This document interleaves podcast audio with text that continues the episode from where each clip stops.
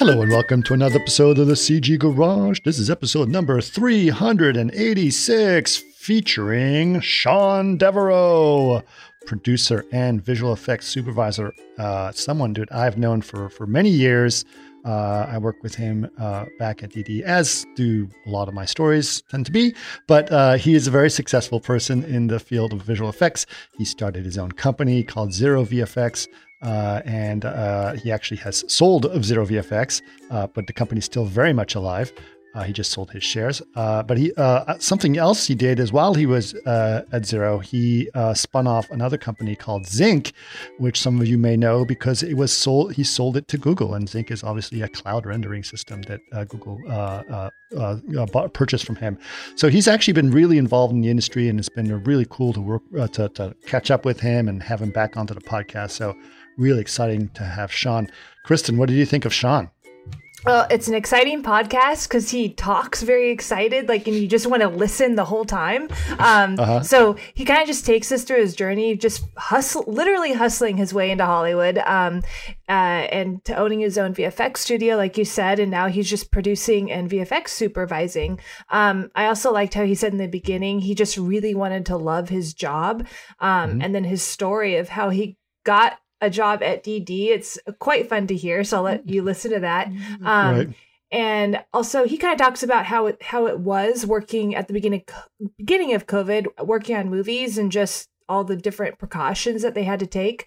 Um, yeah. And I like leaving with this quote that he said. Um, he said, "If he, if it's if you're not making mistakes, you're not working hard enough. Um, because as he said, making movies is hard, but the reward is worth it. And you know, the harder you work, some mistakes happen, but they're they're good mistakes usually in right. the end. yeah, yeah, yeah. He's basically don't be cautious is what he's uh, mm-hmm. uh, is really uh, kind of saying. But it's great. I mean, Sean is fantastic. Uh, he's full of energy, as you said. Uh, really love talking to him. He's a super nice guy. He really knows his stuff. He's got a sharp eye, and he uh, uh, says what he means. So it's really cool talking talking to him about that kind of stuff. Uh, cool. We have a couple of announcements. Uh, first thing is we should say that Chaos uh, that uh, V-Ray 6 for 3ds Max is out. I know you'll be asking for. when is it going to be out for other products? betas are starting to roll out for our other product for our other platforms.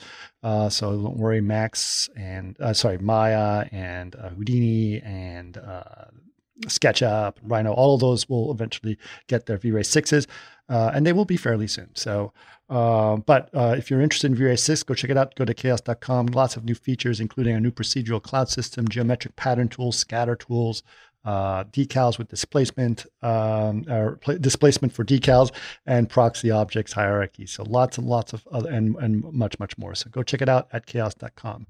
All right, we have an event coming up, which we've mentioned a little bit before, but it's going to be happening again. Tell us, Kristen, what is happening in September?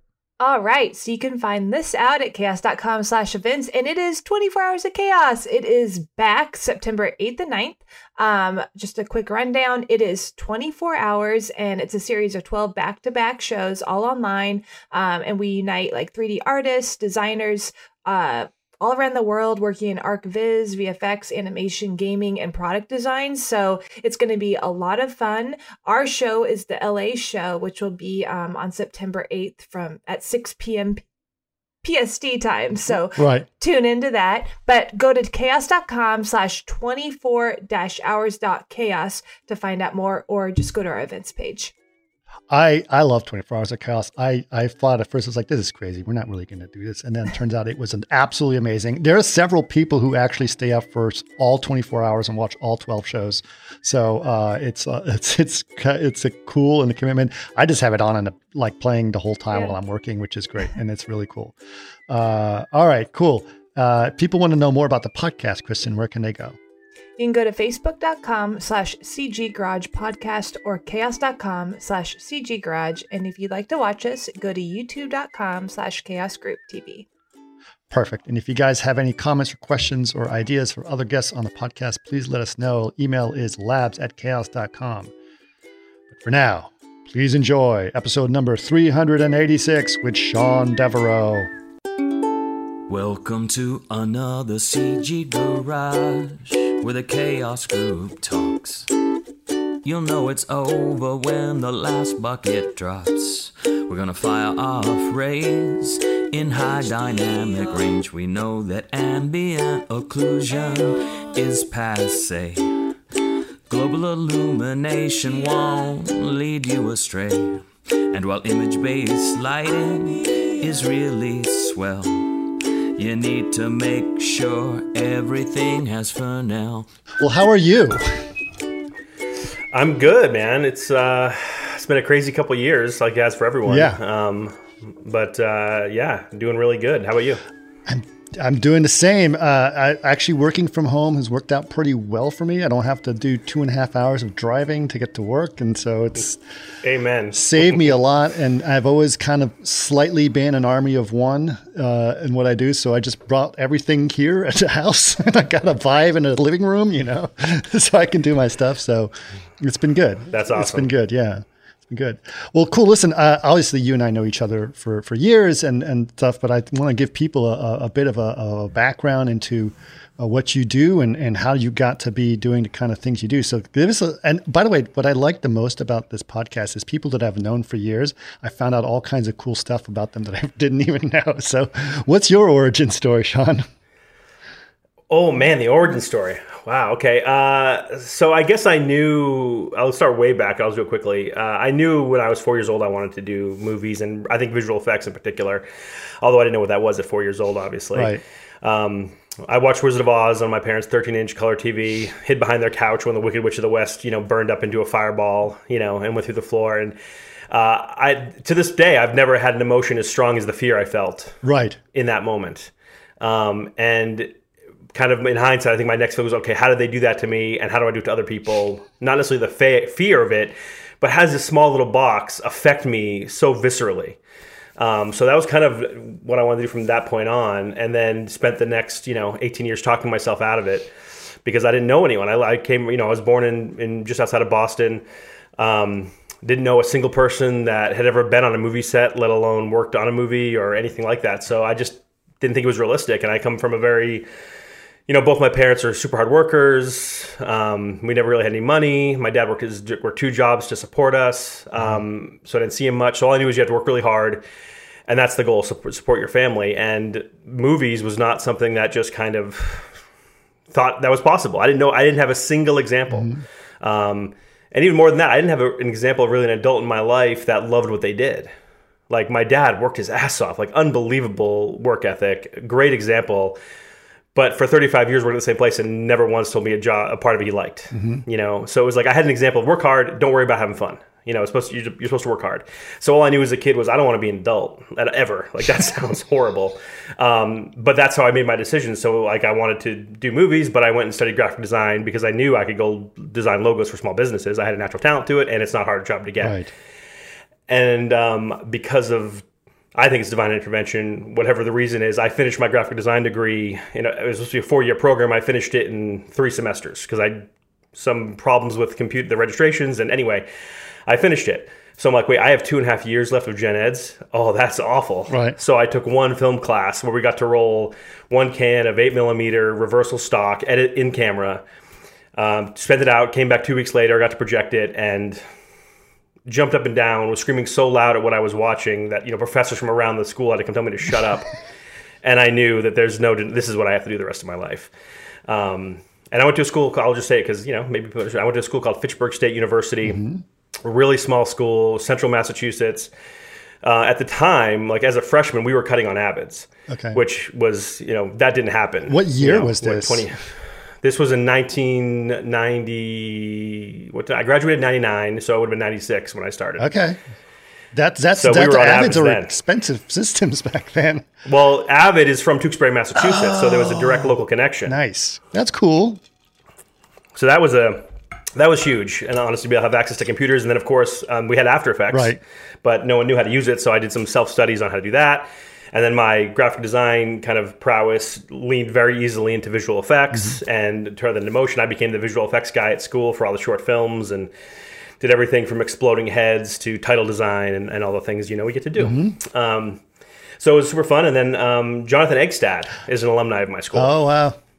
Yeah. So I had uh, and Digital Domain. It's so weird, man. There's People like- should know who Jonathan is- He was like one of the big Yes. nuke guys uh, at at DD. Like he he he kind of wrote a big portion of it, right? Yeah, he wrote. I think if not, yeah, a big portion of it. And he's currently rewriting it right now. I don't know if I'm allowed to say Yeah. that, but I know he's at the Foundry again Yep. now, working on it again, which is great. Um, so uh, so he was a so I knew so I didn't know who he was. I didn't know he went to school. I had no knowledge of him. And at Fitchburg State University, you're required to do your last semester in the communications department. Whether you're in photography or graphic design or film, you have to do a internship unpaid. And for reasons that I won't get into because it's too long, Digital Domain was the only place I wanted to work. Um, they had just won the Academy Award for Titanic. Uh, they were nominated at the time for What Dreams May Come, I believe, or it was they were about to be. Um, for whatever reason, I wanted to go there. Didn't know anyone there. And a week before my internship deadline, where the school was literally saying, "You either find a spot in LA now, or you're staying in Boston. You're going to go work at a public access, access channel or something that has nothing to do Right. with what I want to be doing.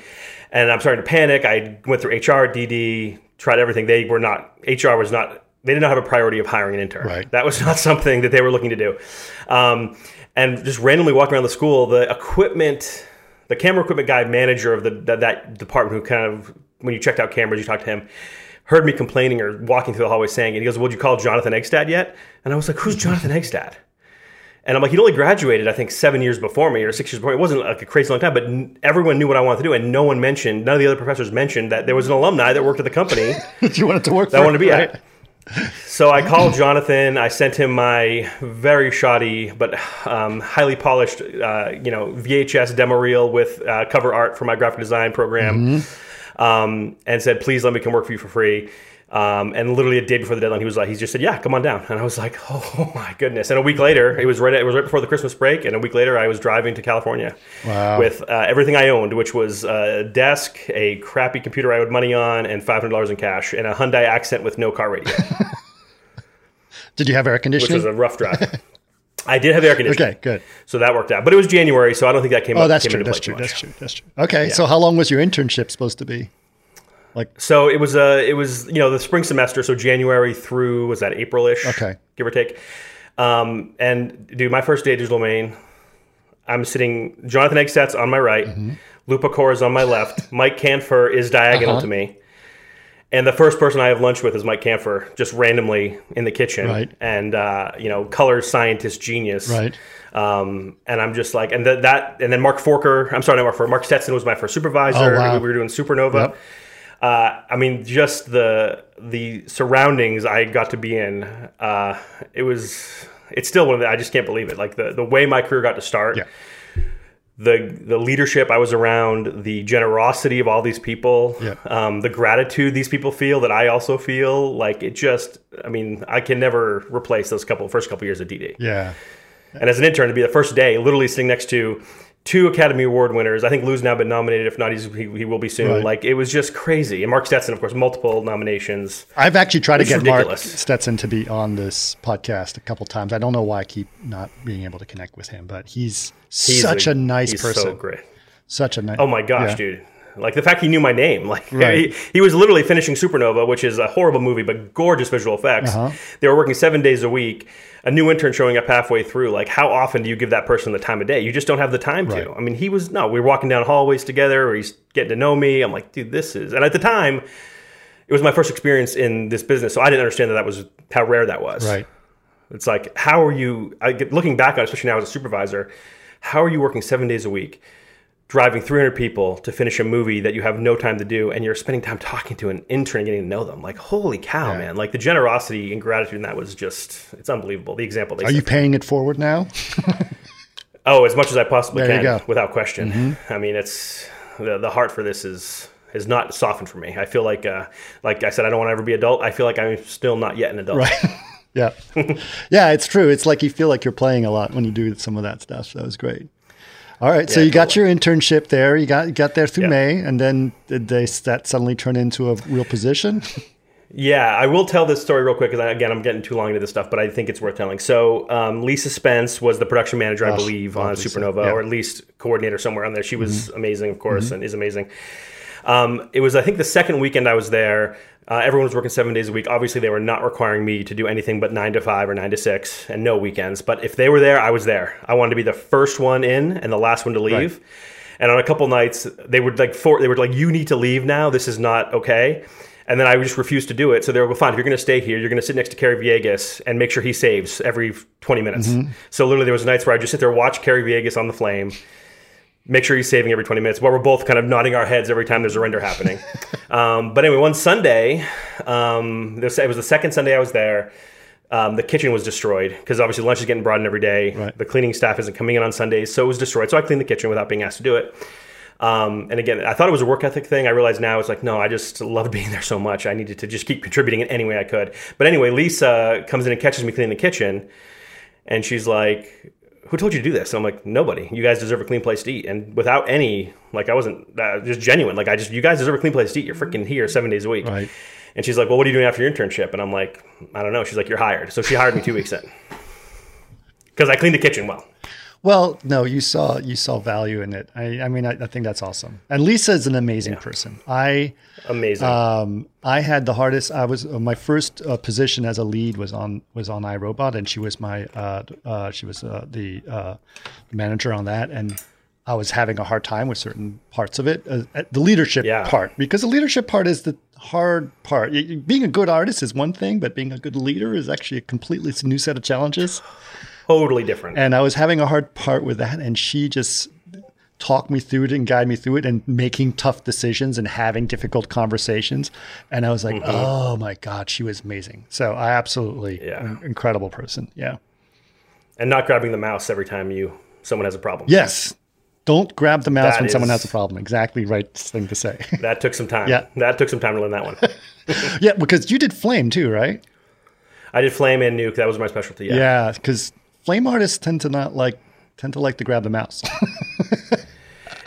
I mean, yeah. I mean, again, I was just so blessed to be surrounded by the people I was, like Klaus Hanke, Yeah. and Donovan Scott, Bryan Bryan Grill, Matthew Butler. Like, Yeah. the examples of leadership I had, like from the start of my career, Right. was ridiculous. Yeah. And it's like, like you look up this last this last Academy Awards, it's like.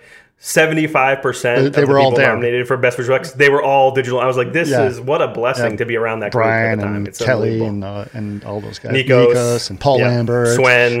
yeah, Oh, it's it's like ridiculous. It's Yep. ridiculous. Yep.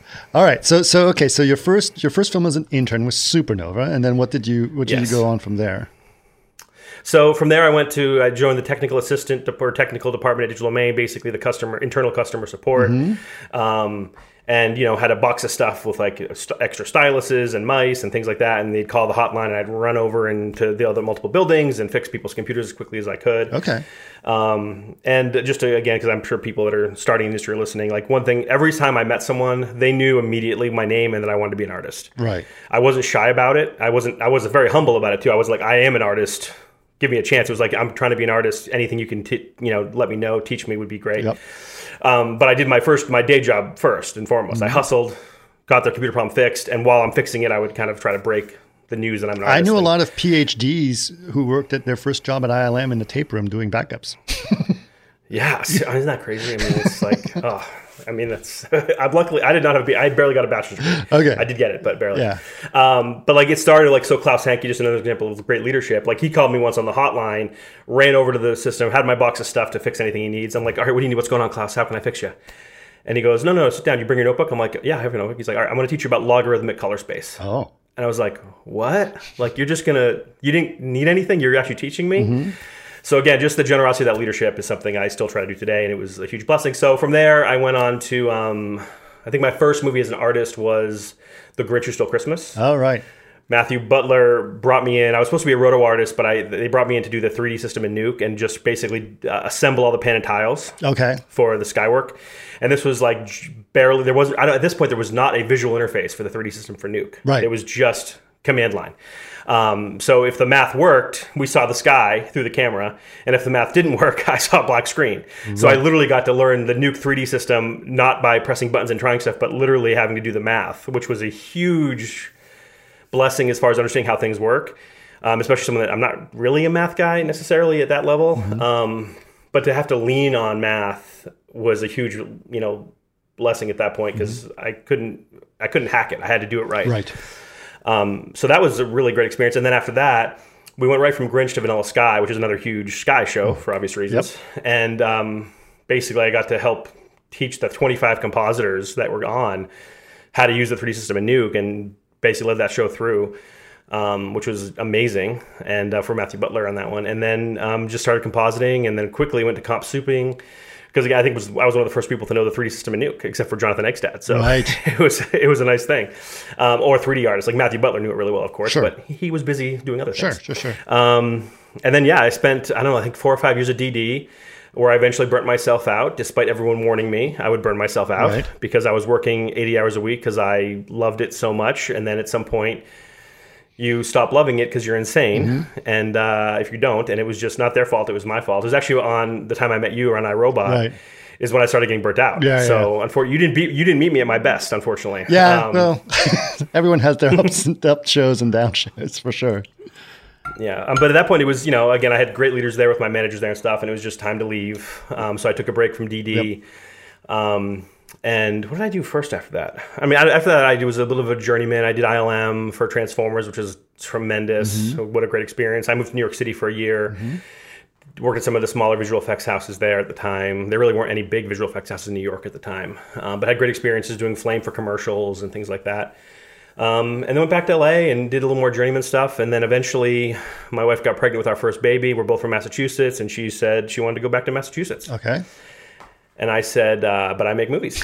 So There are a couple gonna of do? places in Massachusetts that do some stuff. yeah, but it wasn't really feature level. It wasn't. Right. There wasn't at that point anything really. Um, the tax credit had just kind of started. So there was one company, Brickyard VFX, Mm-hmm.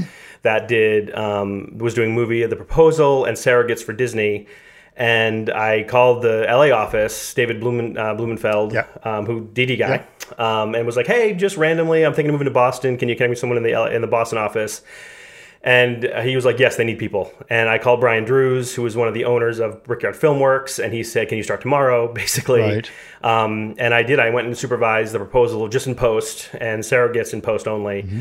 and got to move to Boston. Got to do what I love, and that was actually my first supervisor credit too. So the move to Boston actually promoted me as well, which is kind of fun Nice.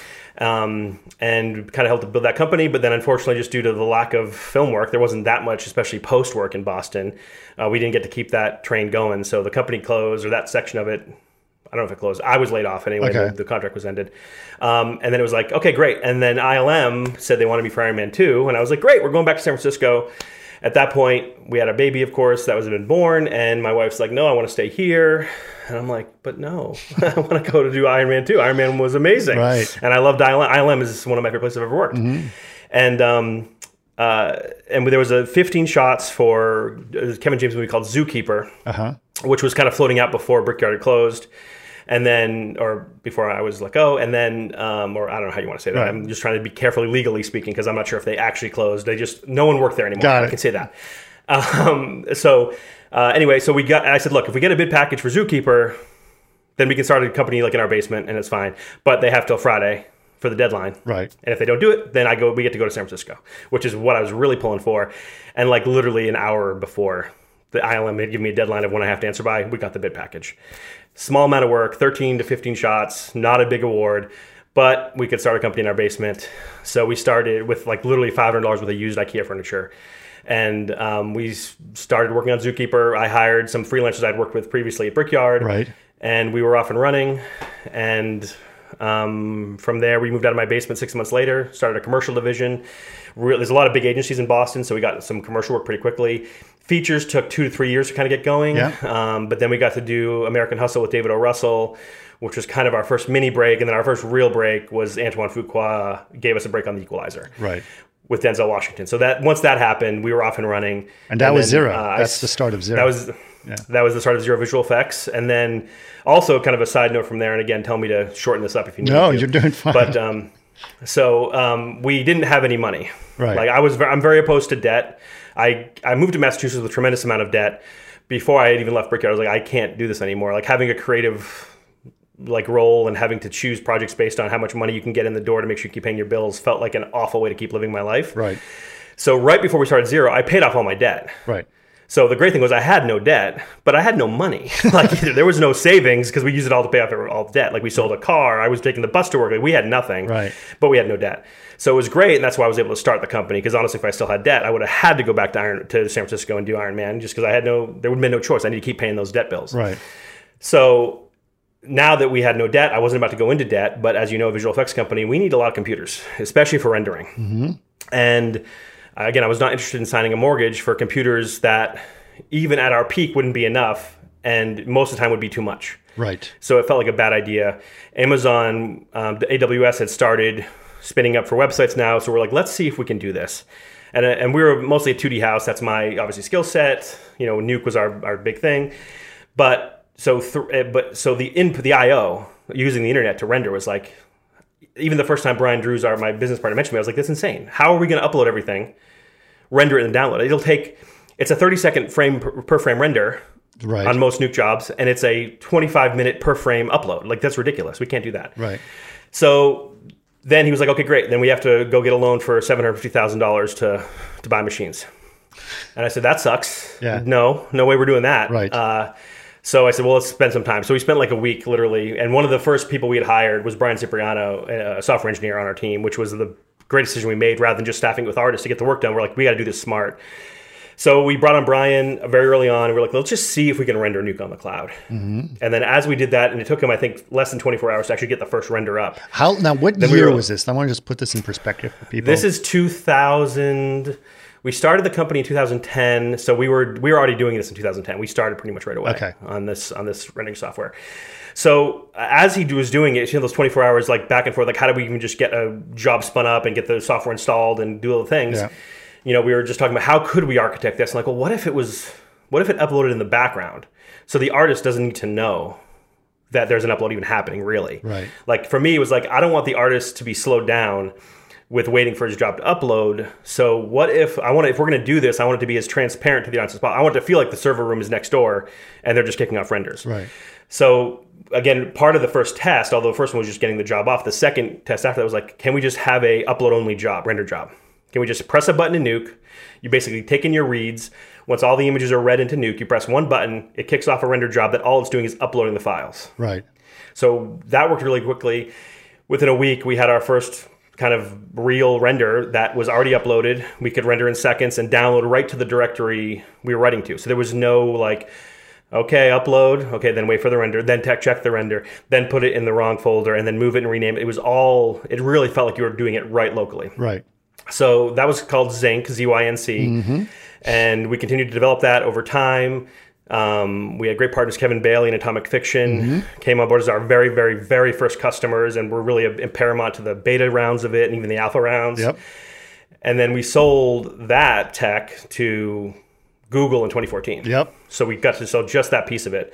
Um, so Zero was still ours, but Zync went away, and Brian Cipriano went away, and some of our Zync team had to go and work for Google, which they still do this day, which I'm really excited about because they're loving it. Because we actually got Um, a part of, uh, we got V-Ray working in Zync for Atomic Fiction at that time. So that was the big. That's right. Yeah.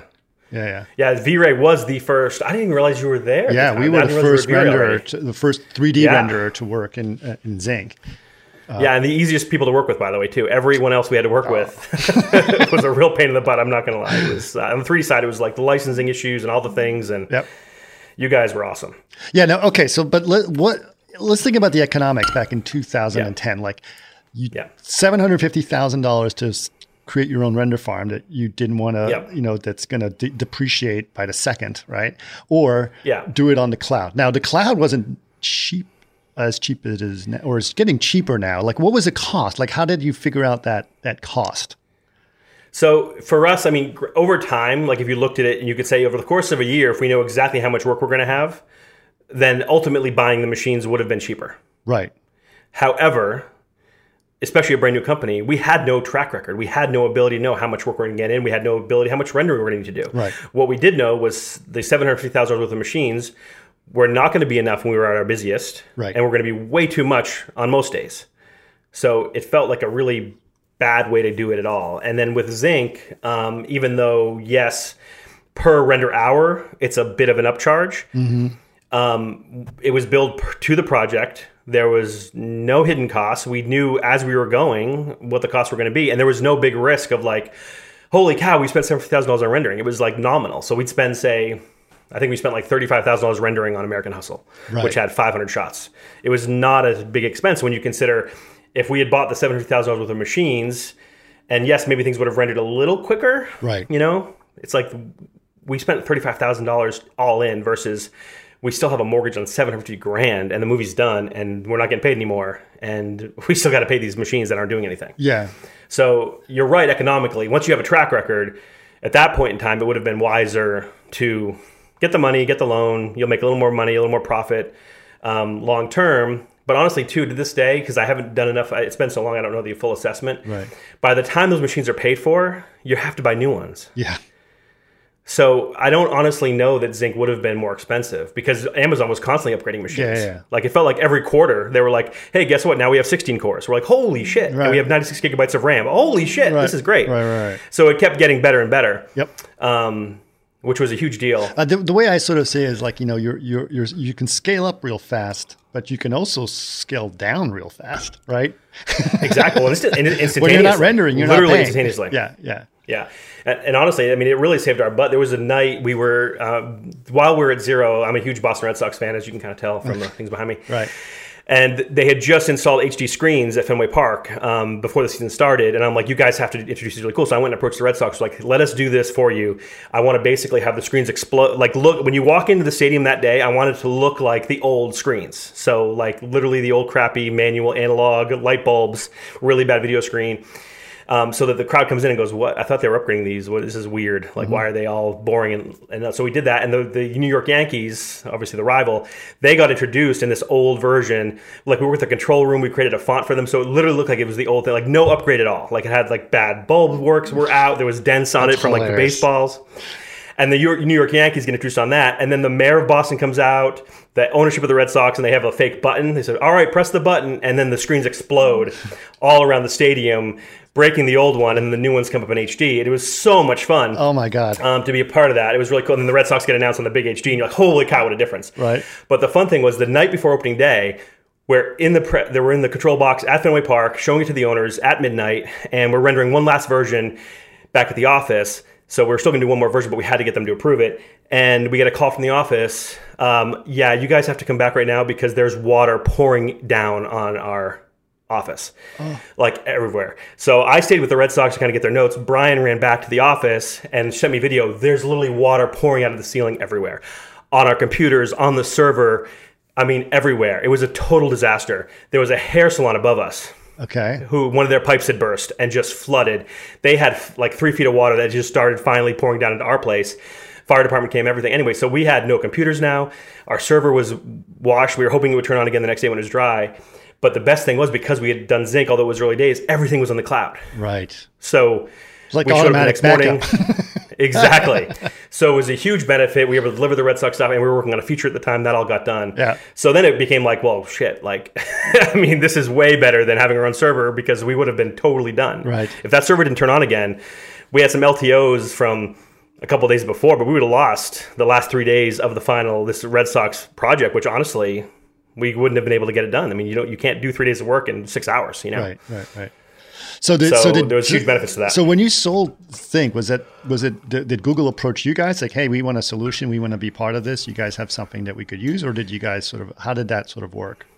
So it wasn't. We had been approached by other people, not Google. Okay.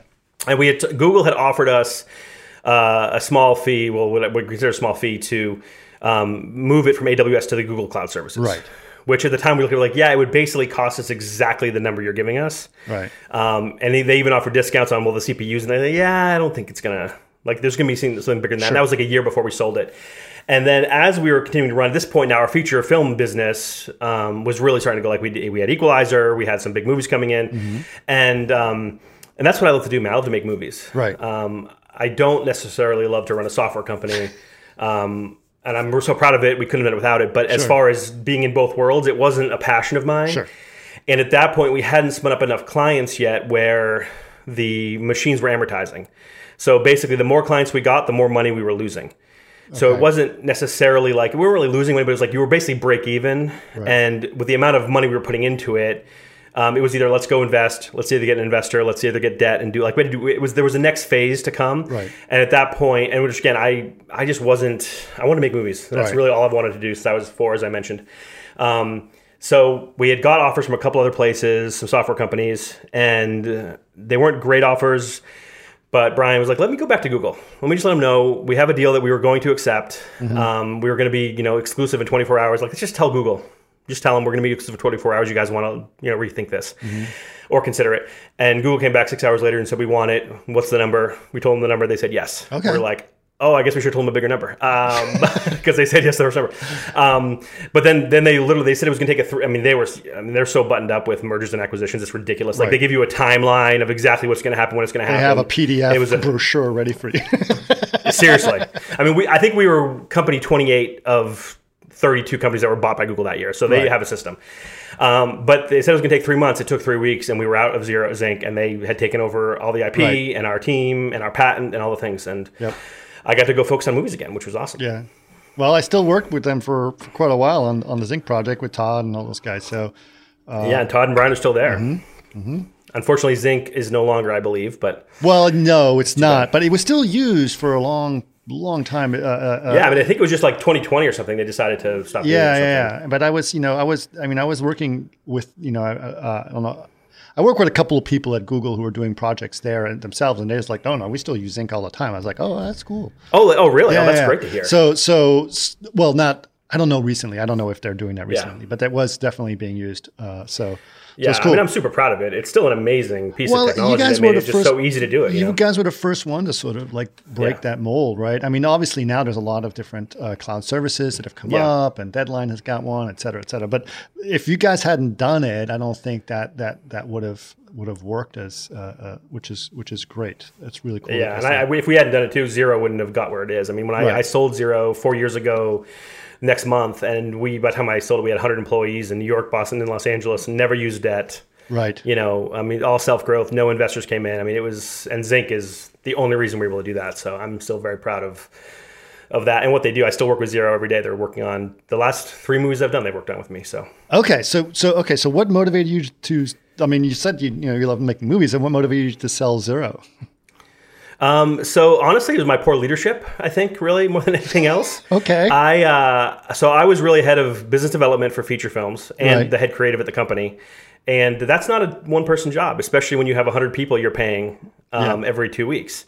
And it literally became so I was in Budapest shooting a movie that we were shooting seven days a week with second unit because I was doing second unit as well. Mm-hmm. While I was um, posting another movie we just finished shooting, and I was prepping another movie I was about to start shooting. Right. And I missed my son's first Father's Day. My wife had it up to her neck with like the whole business. I was totally fried, um, and it was because of my lack of leadership. Like I think a lot of, and I can prove it actually, and I'll tell you that story. So you know, I loved mentoring people. It wasn't that issue at all. Um, I loved building a team. I loved that we got to build it in Boston because we didn't have this pool of amazingly experienced decade in people. We had some people like that for sure because we had to, like people that had links to Boston wanted to come back. Either their spouse was from there or they were from there. We definitely got some senior people that were, you know, the heavy hitters. But we had to do a lot of development of people, and that's one of my favorite things to do. So to get to see people even right out of college, and then you know, by the time I left Zero, I'd been there eight years. Like people that are now running the company. I mean, it's mm-hmm. it's incredible to see that growth and be a part of that. But where I was a poor leader was not trusting my people well enough. The one place I had a hard time transitioning was filmmaker relationships. Okay. There's such a nuance to talking to film directors, and they're all different. Like when I first met Pete Berg, you know, it's a very different experience than when you first meet Kathryn Bigelow and how to build that rapport and how to kind of get their trust as quickly as you can. And you basically have 10 seconds to get their trust. Mm-hmm. And every filmmaker I've worked with is very unique and very different, and they're all trying to look for the BS in everyone they meet, especially department heads, especially a visual effects company that at the, most of the stuff we got was we were only in Boston until I want to say 2015, I think we moved into LA. So when you're only in Boston, you're only on the south. They're like, "What are you doing here if you're good? If you're good, what are you doing in Boston?" It was kind of the thing we get a lot. And honestly, that's the first thing Antoine Fuqua said to me. Literally, not even nice to meet you. Uh, your reel's good. What are you doing here? You know, and that's I think a part of it because if you are good, people wouldn't assume LA, which now of course is not really the case anymore. But at Right. the time it was.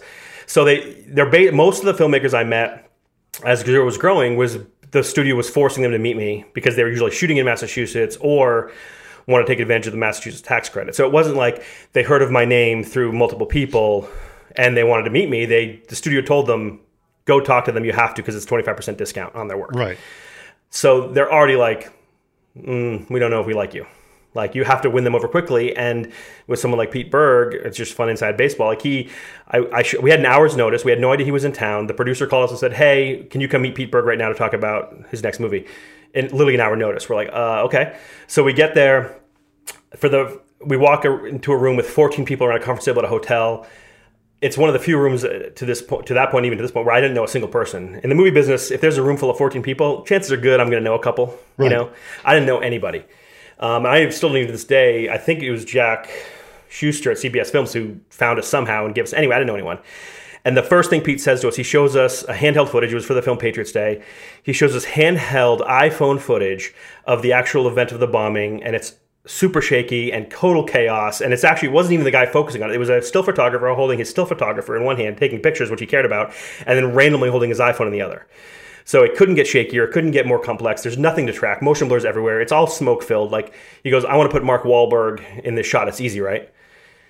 And uh, at that point, like all the decisions that go in my head when he asks you that, like you're he's it's a shit test. You know, he's testing you to see if you're gonna say what you're gonna say and all the things that go through my head how do i teach that to someone else because mm-hmm. some directors want to hear you say that's easy or at least we can take care of it you don't have to worry about it right and then other directors like pete you need to kind of chest bump a little bit and go back at them and say you're out of your mind. That's freaking ridiculously difficult and we got to make mark Wahlberg do all this crazy stuff. It's going to be super hard. Mm-hmm. so to know in the moment who you're talking to how to read them and decide what to do. I remember in that moment i waited so long to talk because he pete's coming over the table. He's saying this to me. My my uh, partner Britt Ryan Drewes is there with me, and I'm sitting looking at Pete like you a hole. Like you're just trying to play with me right now. So I like sat there silent, like not gonna let him own the conversation. I sat there in silence for probably 10 seconds, but it was long enough that Brian started talking mm-hmm. and I didn't want him to. And I slammed my hand on the table and I stood up and I said, Pete, that is ridiculous. You're a very talented filmmaker. You know this is not easy. And that's a bullshit question now, do you want to talk about how we can do it or not? And right then and there, on we got hired. Like I knew in that moment we got hired. Right. But how do you teach that to someone? That's that's not a visual. Well, you got to take a gut you know? thing, right? Is he testing yes. you? And he was obviously. exactly. Yeah. And it, look, I could have I could have been wrong, obviously. Right. But that one of the things I found I had a gift for this of looking at filmmakers, trying to understand the world from their point of view, empathize with what they need. Right and in this case you know make a read and go for it and like i couldn't figure out how to teach that and i guess i took a lot of pride in that mm-hmm. So it's hard to do something I was still relatively new at. I mean, only I mean, when I decided to sell Zero, I was really only in as a, as a real feature film supervisor for five years, mm-hmm. and over that time, what I did eight movies. Right. So it's like it's not like you have a ton of cycles on this thing. Mm-hmm. Um, and I didn't I didn't spend the time. Although I had great creative supervisors on my team, I didn't spend the time to teach them how to talk to filmmakers. Right. And when we decided, when I decided to part the company, and we got into figuring out how we we're going to sell it and all the things um, I basically was there for six more months. And in that six month period, I trained people a lot more diligently on how to do this. Right. And guess what happened? Zero grew by 33% the year I left. Right. Because I finally got out of my own way, decided you can teach this stuff and you can sit down, you can slow down, which you can probably tell I have a hard time doing. Right.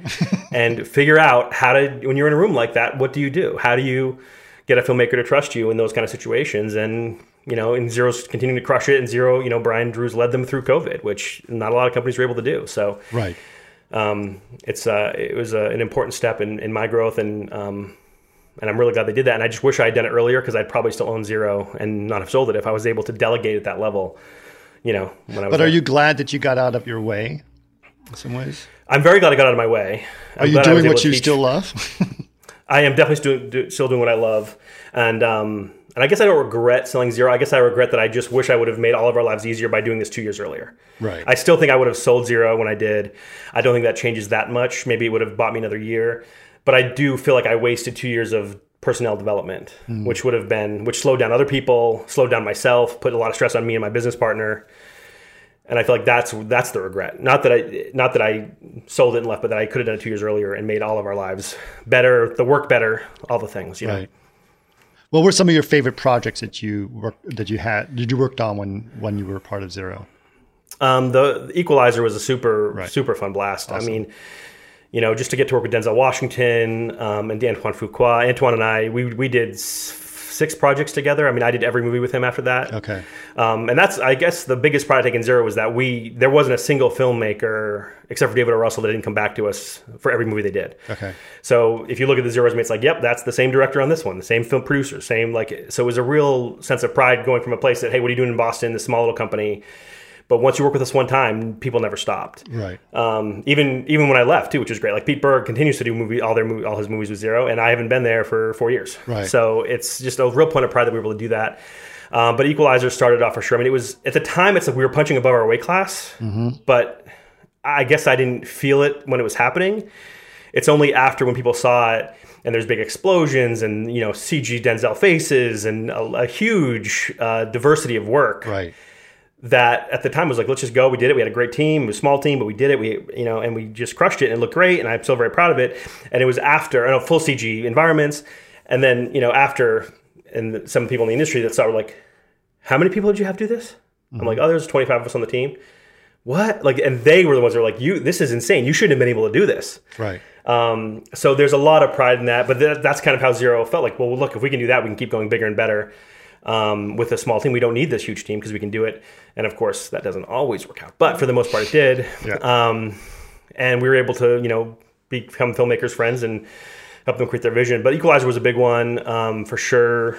Um, there was a movie called Sex Tape, which I don't think many people saw with Cameron Diaz and Jason Segel, which was so much fun. Um, uh, the director, um, oh my gosh, totally having a oh Jake Kasdan, uh, just the sweetest guy. Um, that was just so much fun to work on. I've now been working on this is my I'm working on the third movie now, or fourth movie with Sean Anders and John Morris. Um, We did Daddy's Home Two with them, Instant Family, Right. and now I'm doing a movie for them with Apple called Spirited, which is the best movie I've ever done, which is uh, really exciting for everyone to see at Thanksgiving time. Um, but yeah, so that, I guess those are the big ones that were that, that stand out the most. I mean, we ended up doing a lot of movies at Zero as the time has gone on. Um, Patriots Day certainly again working with. I like working with big personalities like an Antoine and Pete Berg, and Right. um, kind of like the challenges that kind of come from that. Awesome. Awesome. Okay. So, so after you sold it, so you kind of went independent VFX supervisor, right? So, Yes. or, or studio side is sometimes called, right? Yes, yeah. So, so, so Um, what was that transition like? So that part of it, so I had a two-year non-compete agreement as part of my sales agreement with 0 So basically, for two years, I I basically retired from movies, Okay. um, and started consulting and helping small businesses run their business better. And that was kind of what my job was for two years. It was like, I can't work in movies. What can I do? And I want to be with the family more. I mean, a big part of it was like, all right, let's get some family time in. I have three kids, and Right. you know, we want to recenter my life around what's most important. Um, but I'm like, I also, and although I didn't necessarily, didn't necessarily have to work right away, I mean, the agreement was was fair for all parties, but I can't just sit still. So like, well, what can I provide? Well, I started a company in my basement with five hundred dollars. By the time I left, we had three different locations, hundred employees. I sold part of it to Google earlier. Like there was a lot of business knowledge now in my brain that wasn't there previously. And I loved like teaching people how to do things. Um, it was artists before that, and it became small business owners for about a year and a half which was a, a great privilege. But at some point, I was like, I gotta, you know, I at the, honestly at the point when I entered that, I was like, I could probably do this forever. This is my new thing. I'm gonna give up movies because I have a better family life and all the things, but. I can't do that. I love it. This is what I meant to do. I was created for this. I have to do this. And um, after a year and a half, I started doing movies again, and decided actually I was going to go into producing rather than visual effects, or at least kind of half and half as I went through it. So I got to produce a movie called American Underdog, which I also did the visual effects for, um, and with Zero actually, and uh, Base in China and um, Fuse uh, did that. So that was my first official like studio side supervisor job, but I was I was also producing it, and. Um, Honestly, because of how Zero did it, although I was a vendor side supervisor, there was no show supervisor. I was the show supervisor. So, like on Equalizer One, there we were the only vendor. We I supervised the set. In many ways, I was the producer and the supervisor because I was the only representative of Zero on set. So I had to have the financial discussions with the producers, as well as the creative discussions with Antoine. Um, and we got. I mean, that was a you know trial by fire. But once I got that, I mean, it's basically what I got used to. So for me. The, the the way to transition into the studio side of things was that I don't have to worry about the money as much. Sure. And when you're the vendor executing it, and Antoine's like, "Hey, can we add another explosion shot?" All I'm thinking is how much it's going to cost. Can we execute it? Do we have the personnel? Which is really nothing that's supposed to be in my brain when I'm supervising a movie. Um, and ultimately for me, uh, the movie was always more important to me than Zero's profitability, which again, not a great thing for a leader of business, but Right. that's just how I, I like the movie's the most important thing. I need to do this movie well. So it really didn't change my role. Like it, I don't feel like my role was any different on the studio side of things at all, except that I have more support because I have a bigger team around me. So like on Spirited, I have a visual effects producer, production manager, two coordinators, and a PA. And on the set, I had uh, two wranglers and a witness cam operator. Like when I was doing it myself, because again, I'm the business owner, I'm trying to spend as little money as possible. I wasn't giving myself that level of support. So a lot of that was on me. Like I'm shooting my own HDRIs and I'm trying to run my own witness camera and not doing it as well as someone that would have been focused on it and things Right. like that. So that's the biggest transition, honestly, for me was just like, hey, you don't have to do this all alone anymore. Right. You know, there's a team that you can put together that makes your life way easier, and by the way, makes you do better at your job. Right. Because now I get to focus on the creative and how to make the movie the best it can be. And you don't make mistakes. One of my favorite sayings is, if you're not making mistakes, you're not working hard enough. yeah. so, especially in this business. Yeah, yeah, yeah.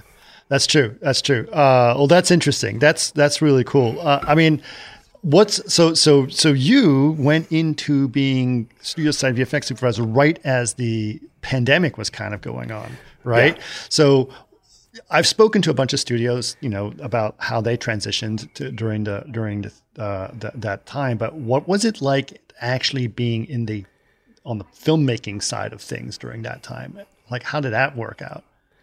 Yeah, I mean it's it's it was tense. It was really hard. Um, you know, the the safety was there, and I think there was so many unknowns with the safety though. Even then, mm-hmm. like it was way like we I finished shooting Spirited last November. That was way smoother process than the first movie we did. Mm-hmm. Um, and actually, I helped my buddy Matt Leslie direct his first film, The Knocking. Well, I didn't help him direct it; he directed it. I helped mm-hmm. him with some visual effects and stuff um, back in August of 2020. So right, it was like one of the first films to start shooting in LA and it was the first time on a movie set I didn't really have a lot of fun because of all the I realized what I love about filmmaking so much is the people you get to work with but now you're we were like literally police like six feet away masks on you can't have a conversation with someone on a movie set six feet away Right. we're always whispering there's no scenario where you're gonna get to know someone six feet away and have a movie mask set. on and you can't hear it you can't Yeah. read lips nope So it was a really it was it was a hard shoot for him. It was a more you know independent film, and it was just brutal. So it was like, Right. man, this sucks. And then American Underdog was kind of the first Hollywood feature I was on a set for, and I got more used to it. It was a little bit um, more understood of what we were doing. The standards weren't changing every day, which I felt like we did when we did the knocking. So at least we knew what we were getting into. For the most part, the crew was very cooperative with it, um, and it was a much more clear program. So it, although it still wasn't fun, you know, the I guess there was some things that were a little more lax, which I guess isn't a good thing in some people's mind. But like we were able to communicate a bit better. Right. So the six feet thing wasn't quite as policed. I mean, we were playing. A, it was a football movie, so we're running around the football field. Right. Like it just wasn't as policed as like no, literally six feet. Like they were measuring us. They had a six foot long stick they would put between us on the knocking oh my god um, and like or like say, hey, look at that desk and that thing. That's six feet. Stay that far apart. Like where on the on American Underdog, it wasn't quite at that level. Right. So it made it more collaborative again. So I had a lot more fun again, honestly. Right. Um, and we we kept safe, of course. And I don't think there was any real COVID outbreaks at all in that movie. So it worked out well. But it basically got into that rhythm. And then, of course, by Spirited, we all had the rhythm down. And um, you know they were very good at it. The COVID teams at that point had done multiple movies, and it became easy. I mean, But it must have been a lot of expense added to films. Not, I mean, just obviously all the testing and new crew that had to be put into place, but also just slows the process down. Like, right?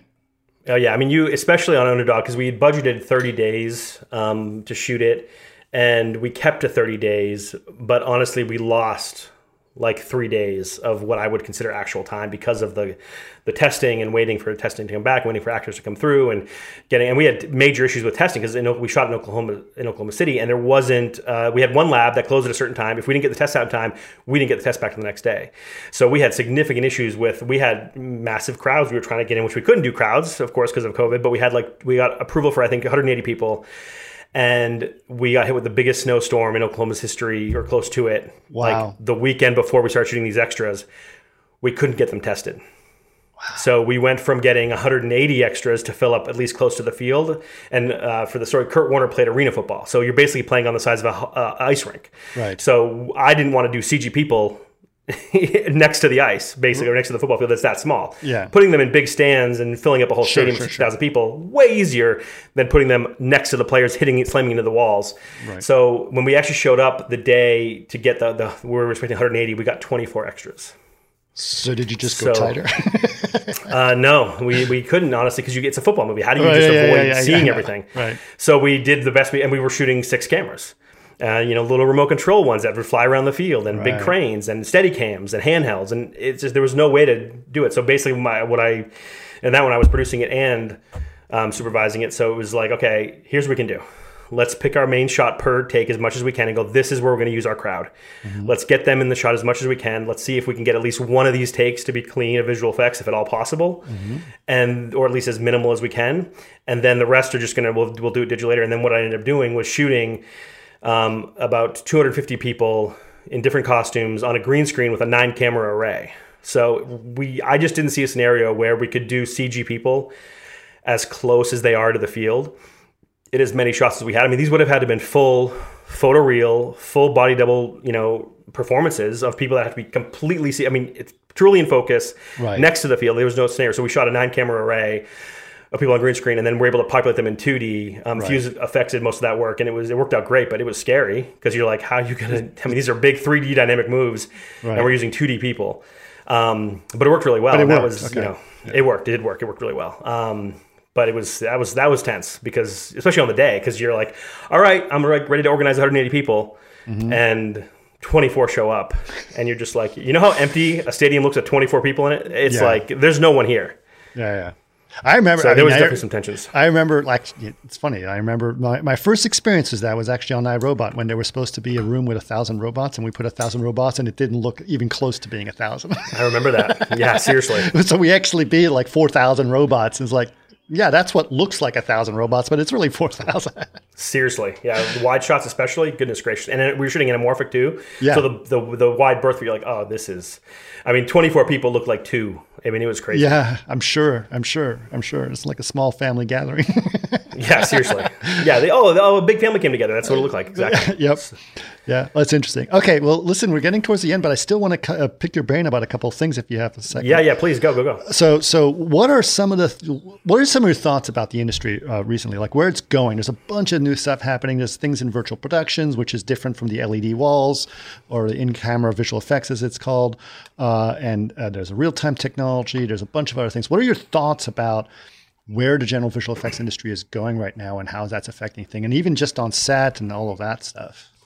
Well, I mean, it's it's completely changing the way we're approaching every problem. I mean, you know, the real time production, the virtual productions, the the you know what Unreal Engine can do, and the LED screens. Like, it's I am so excited about where it's going. For me, although I love visual effects, you know, just getting the story told the best way possible has always been my my passion. Um, and the visual effects is how we do it is just the tools. It's like are you choosing a hammer or a drill? Like it it doesn't matter. Um, you just got to keep growing your bag of tricks. So for me, the more we can get in camera, it's better for everyone. It's better for the actors, for the directors, for the producers.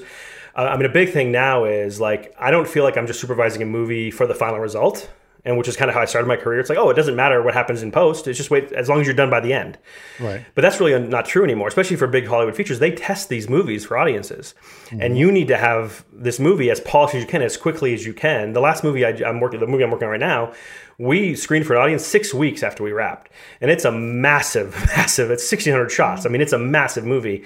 Um, but we screened it for an audience six, within six weeks, and we could do that because I looked at it not as let's just do what we have to do to make it look good for final. But while we're shooting it, going, okay, how do we get this thing previewable as fast as we can? So, LED screens, LED walls, virtual production stuff is going to allow us to get audience feedback way faster. So, it's not just about the final look, which I think also is enhanced in a lot of ways by this stuff. It's also allowing you to get feedback from an audience quicker and allow the post process to be more efficient, um, which ultimately, in most cases, makes the movie a better movie. Um, so, that's you know that's where I'm most excited about uh, this new technology, and obviously, as it's getting more and more affordable, like the fun thing for me is it's like we're like a couple years away from like independent filmmakers being able to do this too. Like Yeah, yeah. I'm all not, for- not necessarily full like CG environments, but like driving driving plates and like having intimate scenes where you just need something out the window, like where you want to do an intimate scene of talking heads and you can't get to the location and there's a window out there. Yeah. And even independent film right now doing 55 visual effects, blue screens out the window. It's like that's kind of that's not going to get much cheaper because we still have an artist that has to do the work. Sure. But to rent a screen for a day and put the background you want out there is pretty darn cheap, even now, right? right. So it's going to start getting more affordable and allow people to do simpler things uh, a lot quicker. I mean, I like I like GarageBand technology. I mean, I think that's the, the cool stuff. You know, I'm actually like right here in my living room. I'm I'm testing some real time ray tracing and virtual production stuff. So it's like awesome. You know, that's what I want to do, and that's the kind of stuff that I feel is important about that kind of stuff. So that's cool. That's awesome. I'm glad. I'm glad that that's happening. What What are your thoughts about independent filmmakers uh, now getting into these kind of things, and, and how streaming is affecting the work that, that that those guys are able to do, or what do you What do you think about where well, the industry is going there? well, I'm really excited about the amount of content being created right now. Mm-hmm. Um, number one, I'm a fan of what we get to do, and that's both in film and television. I mean, the, I just love storytelling. I love being told a story and being taken away to a new world. And the amount of content, I can't imagine there's been a time in history where this much content has been made ever. I mean, it's just unbelievably prevalent with how much is being done, and that's not going to slow down anytime soon. And streaming mm-hmm. services are you know one of the biggest driving forces for that. So more and more people are getting a chance to have a career. Yeah. Um, there's more jobs, which means there's more opportunity, and that's a big deal to me as someone who didn't. I I got lucky because Jonathan Egstad, who went to my school randomly, who I didn't know, gave me a shot. Yep. And there's just a lot more opportunity for that now. So for me, the benefit of that is huge. Um, for not just me, but for everyone. I mean, there's just so much stuff happening, and the quality of it is going up and up and up. People say, "Oh, there's nothing good on," and there's still complaints in general of like, "Well, it's just, I'm like, are you kidding me? You know how much good stuff we have to watch right now, just, and even the stuff that's not good is still better. yeah, exactly. But honestly, for the most part, we're making really, really good stuff. Yeah. And this stuff is really hard to do. And I'm not saying everything's great, but like for the most part, there's voices being heard now that would never have a chance to be heard. Yeah. And it's like, and there's not, it's not just a diversity perspective. Oh, we're making diversity a priority. That's not the reason this is happening. Right. They can say that all they want. It's because we're making so much more content. We need more voices. Yes. So while there's a lot of people saying, well, yeah, yeah, we're making an effort to make it more diverse, and yes, I'm sure they are. Brass taxes, if we weren't making more content, those voices still wouldn't have a place. Right. So we need the initiative of like, yes, we need more people, we need more women filmmakers, we need more minority filmmakers, but they wouldn't be getting the shot. The studio wouldn't just start giving them $100 million movies because simply they, they want to be more diverse we have more content being made. So right. the diversity of voices being told right now, I mean, it's amazing. The and you have the ability cultures. to to go for niche audiences as opposed to yes. the obligation of going for the mass audience.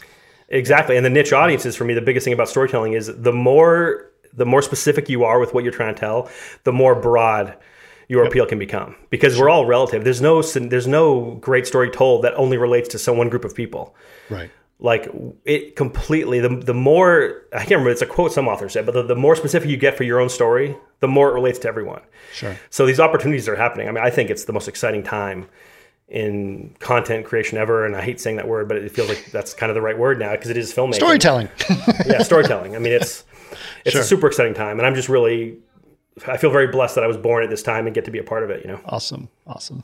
Well, listen, Sean, I appreciate your time. This has been absolutely amazing. Great catching up with you. We definitely should do it more often. Maybe next time to, we don't do it without a mic, we can just do it over some beers. Yes, that'd be a lot of fun. Sounds awesome, man. That'd be great. That'd be a lot of fun. Uh, but thanks so much for doing this. I appreciate it. Yeah, dude. Great to see you again, brother.